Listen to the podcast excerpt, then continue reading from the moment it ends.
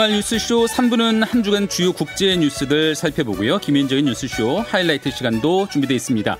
잠시 후 돌아오겠습니다. 네, 한 주간 지구촌 이모 저모 살펴보는 세계는 하나 국제 문제 전문 저널리스트 구정원 기자 함께합니다. 안녕하세요. 안녕하세요. 자, 오늘 어떤 거 짚어볼까요? 오늘은 동물 이야기를 좀 해볼까 합니다. 동물 이야기? 예. 예. 호주에 3천년 만에 악마가 돌아왔다. 이런 뉴스가 며칠 전부터 떴는데요. 동물 얘기라면서요? 네. 그 공포 영화가 아니라. 테스메이니안 데빌, 테스메이니아 악마라는 이름의 동물입니다. 네. 사실 우리에게는 굉장히 낯선 동물인데 이게 유대류예요. 근데 멸종된 건 아닌데 호주에도 이제 호주 본토가 있고 여러 주변 섬들이 있잖아요. 네. 근데 호주 본토에서는 사라졌었습니다. 근데 지난 24일에 이 악마 11마리가 뉴사우스웨일스주의 야생동물 보호구역으로 이제 옮겨갔습니다. 이 오시아크 호주의 방주라는 뜻인데 이런 이름의 동물보호단체가 10년 동안 노력을 해서 이 동물들을 이제 안전하게 번식을 시켰고 그래서 호주 본토로 보냈다고 합니다. 음, 아까 테즈메이니안 데빌이라고 하셨죠? 네. 네, 저는 사실 말도 잘 어렵고 처음 들어보는데 어떤 동물일까 잘 안 그려지는데요? 이 호주의 남동쪽에 테스메이니아라는 섬이 있어요. 네. 그 섬에서 따온 이름인데 그러니까 작은 개 크기이고 생긴 것도 얼핏 보기엔 개하고 좀 비슷하더라고요. 음. 근데 원래 테스메이니아 호랑이라고도 하고 테스메이니아 늑대라고도 하는 이 동물이 있었어요. 네네. 이 타일라신이라 그래서 이 좀 사나운 유대류가 있었는데 1936년에 그 종이 멸종을 했습니다. 그 뒤로는 이제 남아 있는 육식성 유대류 중에서 이제 제일 큰 게 바로 이 테스메이니아 데빌입니다. 음. 생김새를 저도 물론 사진으로만 봤습니다만 보니까 뭐 근육질이라고 하고 그다음에 색깔이 검은색이에요 털이 그리고 사냥하거나 뭐 공격을 당할 때 아주 시끄러운 비명 같은 소리를 내고 뭐 성격이 포악하다 뭐 이런 소개도 있었고 또 톡수는 냄새가 난다고 합니다. 뭐 여러 가지 이런 특징으로 봤을 때 악마라는 이름이 그래서 붙지 않았을까 싶고요. 네. 이제 암컷이 이제 일생에서 평균 한 네 번 정도 출산을 하는데 이 캥거루 같은 유대류는 뭐 아시다시피 태어나자마자 이제 엄마의 배 주머니 속으로 들어가잖아요. 이 테스메니아 데빌은 그 엄마 주머니에서 한 100일 뒤에 나오는데 예. 이때 나올 때 무게가 200g 정도밖에 안 된다고 해요. 음. 굉장히 취약하고요. 그러니까 9달 정도 지나면 독립을 하는데 뭐 달리는 속도가 아주 빠르고 또 지구력도 강하고 나무에도 올라갈 수 있고 또 물에서는 수영도 한다고 합니다. 예. 그렇게 빠르고 또 아까 사납고 뭐 공격성도 있고 그런 야생 동물 같은데 근데 그게 이제 본토에서는 원래 멸종됐다는 거였잖아요. 네, 그 보주 본토에서 살았던 흔적이 이제 고고학적 증거들로 봤을 때 한 4만 년 전부터 살았고 그런데 이미 3천 년 전에는 사라진 것으로 추정이 됩니다. 예. 이 이유가 뭔지는 사실 여러 가지 설이 있는데요. 가장 유력한 거는 이제 호주에 인간들이 많이 거주를 하게 되면서 음. 이제 또 환경이 파괴된 것도 있었을 것이고 그다음에 그 야생개 이 호주에 사는 특유의 그 딩고라는 야생개가 있어요. 이 야생개 딩고가 많아지면서 딩고와의 경쟁에서 밀려서 결국은 사라졌다 이런 추측도 있었습니다. 예. 반면에 또 다른 주장도 있습니다. 그러니까 유럽인들이 19세기 호주로 이제 물밑에 들어오면서 사냥감으로 여우나 고양이 같은 것들이 많이 들여와서 풀어놨다는 거예요. 근데 한마디로 호주에 오랫동안 살아온 원주민들과 딩고 때문이냐 아니면 나중에 온 유럽인들과 여우 고양이 같은 것들 때문이냐 하는 건데 이 후자를 원인으로 지목하는 사람들이 지적하는 거는 딩고라는 개는 무리지어서 사냥을 하면서 필요한 먹이만 잡는데 반대로 유럽인들이 들여왔던 여우와 고양이는 배가 고프지 않아도 보이는 것을 죽이는 습성이 있다.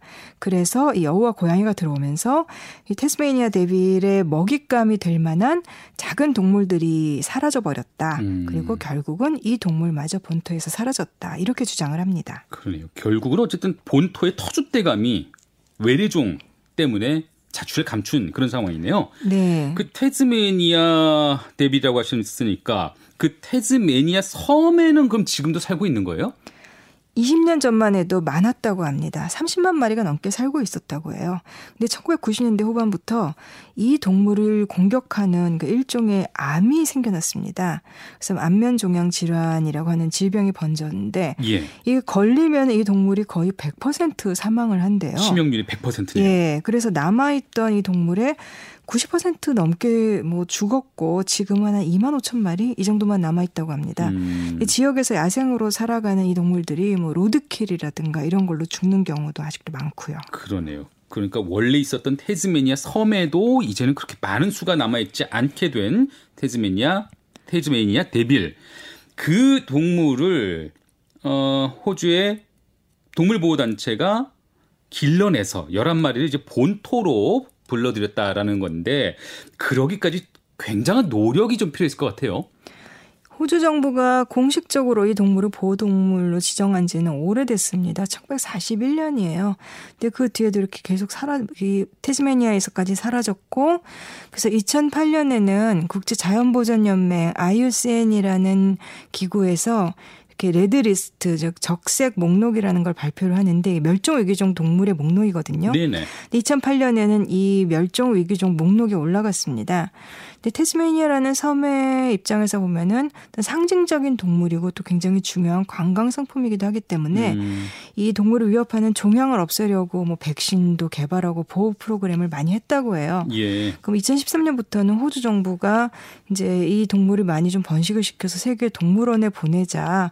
그래서 그런 움직임도 보이고 있는데 야생에서 만약에 그 멸종이 되더라도 뭐 단 한 마리가 남는다 이런 상황이 아니더라도 이제 그 개체군이 유지될 수 없을 정도로 숫자가 들어들면 이제 멸종으로 가잖아요.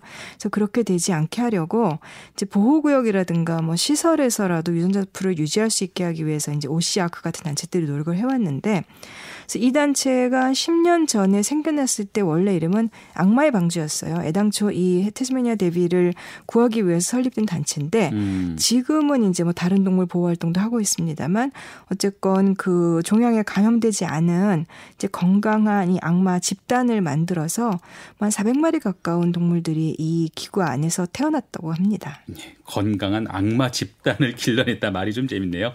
아 근데 작년하고 재작년에는 호주에서 산불이 나서 동물들이 대거 또 사라지기도 했잖아요.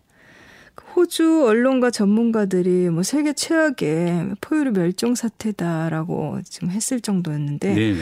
2019년과 2020년에 뭐 아시다시피 뭐 대형 산불 계속해서 일어나서 사망한 동물이 한 10억 마리가 넘는다 이렇게 추산이 됐었습니다. 아 10억 마리가 목숨을 예, 잃었네요. 예. 그래서 이번에 이 테즈메니아 데빌 사실 몇 마리 안 됩니다만은 호주에서는 악마가 돌아왔다. 이거 굉장히 기쁜 소식으로 지금 환호를 하고 있고요. 그러겠어요. 예. 또 이번에 본토로 옮겨간 동물이 이 동물만 있는 게 아니라 이 호주의 동물들은 다 우리가 좀 참들어 보는 것들, 그 호주에서 독특하게 자라는 것들인데 뭐 파르마 왈라비, 왈라비라는 캥거루보다 좀 작은 유대류의 일종이에요. 그 다음에 뭐 긴코, 포토루, 남부 갈색 반디쿠트 아마 다 처음 들어보셨을 네, 거예요. 처음 들어봅니다. 예, 이런 소형 유대류들을 같이 테스미아 데빌과 함께 본토로 이번에 데려가서 풀어놨습니다. 네. 그래서 같은 보호구역 안에서 자연 상태 그대로 살아가게 되는데요. 그 중에서 이 포토루, 반디쿠트 이런 것들은 그러니까 쥐처럼 생긴 작은 유대, 유대류예요. 근데 이 동물들이 흙을 뒤집어서 구립하기 때문에 환경에 많이 도움이 된다고 해요. 음. 사실은 이런 동물들이 다 사라졌기 때문에 이제 낙엽이 바닥에 쌓이고 그다음에 썩지 않고 근데 기후 변화로 가뭄은 잦아지고 온도 높아지고 이런 상황에서 산불이 일어나니까 이파리들이 마치 연료처럼 되면서 아. 초대형 화재로 번지고 더 이상 뭐 이제 진화가 힘든 수준이 됐다 이런 지적들이 많이 나왔었거든요. 그러네요. 예, 그렇기 때문에 이런 작은 동물들을 지금은 아직 뭐 미미합니다만 다시 살려내는 게 결국은 이런 대형 화재 막는 거 이런 데도 장기적으로 도움이 되지 않겠느냐 이렇게 호주 언론들은 보고 있습니다. 그런 동물이 없음으로 해서 악순환이 이루어졌다면 이제 그런 동물들을 다시 좀 살려냄으로써 선순환을 만들 수 있는 그런 기대를 할 수가 있겠네요. 그렇습니다. 사실 인간들이 이렇게 동물들을 살려보려고 이게 길을 쓰고는 있지만은 사실 멸종을 부르는 가장 큰 위협이 또 이게 인간인 것 같아요. 그렇죠. 뭐 기후 변화, 그다음에 뭐, 환, 뭐 숲을 밀어내고 서식지 파괴하고 또 밀렵도 많이 하고. 물론 그래도 지금이라도 노력을 해야겠죠. 네. 그래서 그 국제 자연보전 연맹의 Red List도 이제 그런 노력의 일환인데 이 Red List 얘기를 좀 더 하자면 이 국제 자연보전 연맹은 영국의 본부를 둔 이제 국제 환경 단체인데 2006년부터 이 목록 종합적인 목록을 만들어서 세계의 경각심을 좀 일깨우고 있습니다. 근데 뭐 이 리스트에서는 뭐 이미 멸종해서 더 이상 존재하지 않는 종, 이미 지구상에서 사라진 종. 예, 그 다음에 뭐 보호 시설이나 동물원에는 있지만 야생에서는 사라진 종, 음. 그다음에 아주 심각한 위기 상태에 있는 종, 그다음에 위협받는 종, 뭐 취약한 종, 위협에 근접해 있는 종, 좀 우려되는 종 이렇게 일곱 개 카테고리로 이제 동물들이 분류를 해놨어요. 근데 이 목록을 보면은 그러니까 인류가 위협하고 있는 혹은 뭐 이런저런 이유에서 사라질 위기에 처한 생물종이 너무 많습니다. 네. 지금 실려 있는 게 오늘 확인해 보니까 한 3만 7,400종이에요. 근데 이 기구가 조사하고 분류한 생물종 가운데에서 28%가 어떤 형태로든 위협을 받고 있다고 하고요. 사실 우리가 뭐 많이 연구를 했다고 하지만 아직 인류가 존재조차 알지 못하는 생물종들도 많을 거거든요. 그러겠죠. 그 가운데서도 위협받고 있는 것들이 굉장히 많을 거고요. 지금 특히 어떤 종들이 위기에 이렇게 닥쳤을까요? 위기에 봉착했을까요? 그러니까 몇 가지만 제가 예를 들어 볼게요. 필리핀 유황 앵무라는 앵무새가 있는데 예. 그 멸종위기에 처한 야생 동식물의 국제 거래에 관한 협약, 이 사이테스라는 협약이 있습니다. 그래서 이 위험에 빠진 동물들을 거래하지 못하게 한 건데 그럼에도 불구하고 이 거기 올라와 있는 이 필리핀 유황앵무는 밀렵에 많이 희생이 돼서 결국 가져다 파는 거죠. 뭐 음. 애완용이나 관상용으로. 음. 지금 세계에 180마리밖에 안 남았다고 아, 합니다. 180마리 세계를 통틀어 봐야 180마리. 네. 예, 그 다음에 또 겐지스 상어라는 이제 상어가 있는데 그 인도 방글라데시의 겐지스강, 브라마푸트라강 이런 곳에 살아가는 민물 상어입니다. 또 멸종 위기고. 그 다음에 뭐 아무르 표범 이거는 아마 사진으로 우리도 좀 보셨을 것 같아요. 러시아 극동 지방하고 중국 북동부, 그러니까 한반도 북서부 쪽 음. 이 일대에 살았는데 2019년 조사에서 한 90마리 정도 남은 것으로 추산이 됐습니다. 네. 근데 뭐 우리가 늘 북극곰 이야기도 많이 하지만 이제 주로 눈에 띄는 그 대형 포유류라든가 아주 뭐 기념비적인 조류나 뭐 거대한 거북이 이런 거를 많이 걱정을 하는데 사실은 양서류의 멸종 위기가 굉장히 심각합니다. 네. 그 Red List에 따르면은 양서류 종의 41%가 멸종 위기종입니다. 어, 절반 가까이가. 예, 개구리들이 돌 맞아 죽는 게 아니라 기후 변화 때문에 죽는 거예요. 어, 그러네요. 네, 포유류의 26%, 침엽수 종의 34%, 그다음에 상어와 가오리 종류 가운데 36%, 뭐 붉은 산호 가운데 33% 이렇게 멸종 위기에 속한 종들이 워낙 많습니다. 음, 인간과 함께 해왔던 이런 동물들, 식물들이 멸종돼 간다는 소식 좀 씁쓸하게 느껴지는데 근데 요새 과학 기술의 힘이 워낙 뭐 상상을 초월하잖아요. 그렇죠. 그런 힘으로 좀 이런 멸종된 동물을 살려내거나 아니면 멸종 위기에서 좀 꺼내 놓거나 이럴 수는 없을까요? 그런 노력을 실제로 과학자들이 많이 하고는 있습니다. 예. 예를 들면은 미국의 생명공학자들이 2001년에 들소 중에서 가오르라는 것 이런 그 멸종된 동물을 복제를 했는데 새끼를 낳았습니다만 이틀 만에 죽어버렸어요. 예. 사실 그 우리의 그 동물 복제 기술이 아직 초창기 단계잖아요. 네네. 그다음에 뭐 2003년에 동남아 들소 중에 뭐 반통이라는 게 복제되기도 했고, 그다음에 스페인 연구자들이 그 역시 그 사라진 그 피레네 영양의 조직을 이제 냉동 보관해 놨다가 복제하는데 성공한 적은 있고요. 네, 또 2002년에는 호주 연구자들이 그 앞서 멸종했다고 말씀드린 그 테스메이니아 호랑이 타일러 신의 DNA를 복제를 했습니다. 근데 복제 DNA를 복제하는 데는 성공을 했는데 음.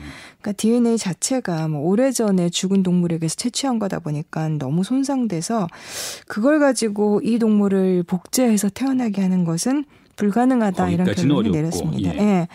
네, 러시아와 일본 연구팀이 그 시베리아 동토에 얼어붙어 있던 매머드 사체에서 DNA를 추출해서 복제한 연구를 하고 있기도 해요. 네, 이 인류 인류가 어떤 종의 종말을 카운트다운 하듯이 지켜봤던 아주 최근의 사례가 있습니다. 네. 2018년에 케냐의 보호구역에 살던 북부 흰코뿔소라는 코뿔소의 한 종류인데 수단이라는 이 코뿔소가 사망했어요. 근데 이 종은 이제 세계에 딱 두 마리 남았습니다. 음. 수단이 세 번째 남아 있다가 죽은 거였고, 그런데 문제는 수단이 마지막 수컷이었어요. 예, 예. 남아 있는 암컷 두 마리 아직 있기는 하지만 사실상 멸종한 거죠. 암수가 함께 있어야 계속 개체를 번식하는데. 예. 인공 임신 시키려고 수단이 살아 있을 때 애써 왔는데 워낙 나이가 많고 그래서 계속 실패했고, 지금 케냐, 체코, 독일 등의 연구팀이 수단의 유전자, 이 조직이라든가 수정란을 남겨뒀기 때문에 나중에라도 기술 이발 발전하면 음. 이제 복제를 통해서 복원할 수 있지 않겠느냐 이렇게 연구를 하고 있습니다만은 아직은 미래의 일이고요. 결국 사라지지 않게 지금 지키는 게 가장 중요하다는 뜻이겠죠. 그 말이 핵심이겠죠. 자, 오늘 호주 본토로 돌아온 테즈메이니안 데빌에서부터 멸종 위기에 처한 각종 동식물들 얘기까지 짚어봤습니다. 자, 오늘 말씀 여기까지 듣죠? 감사합니다. 지금까지 국제문제 전문 저널리스트 구조원 기자와 함께했습니다.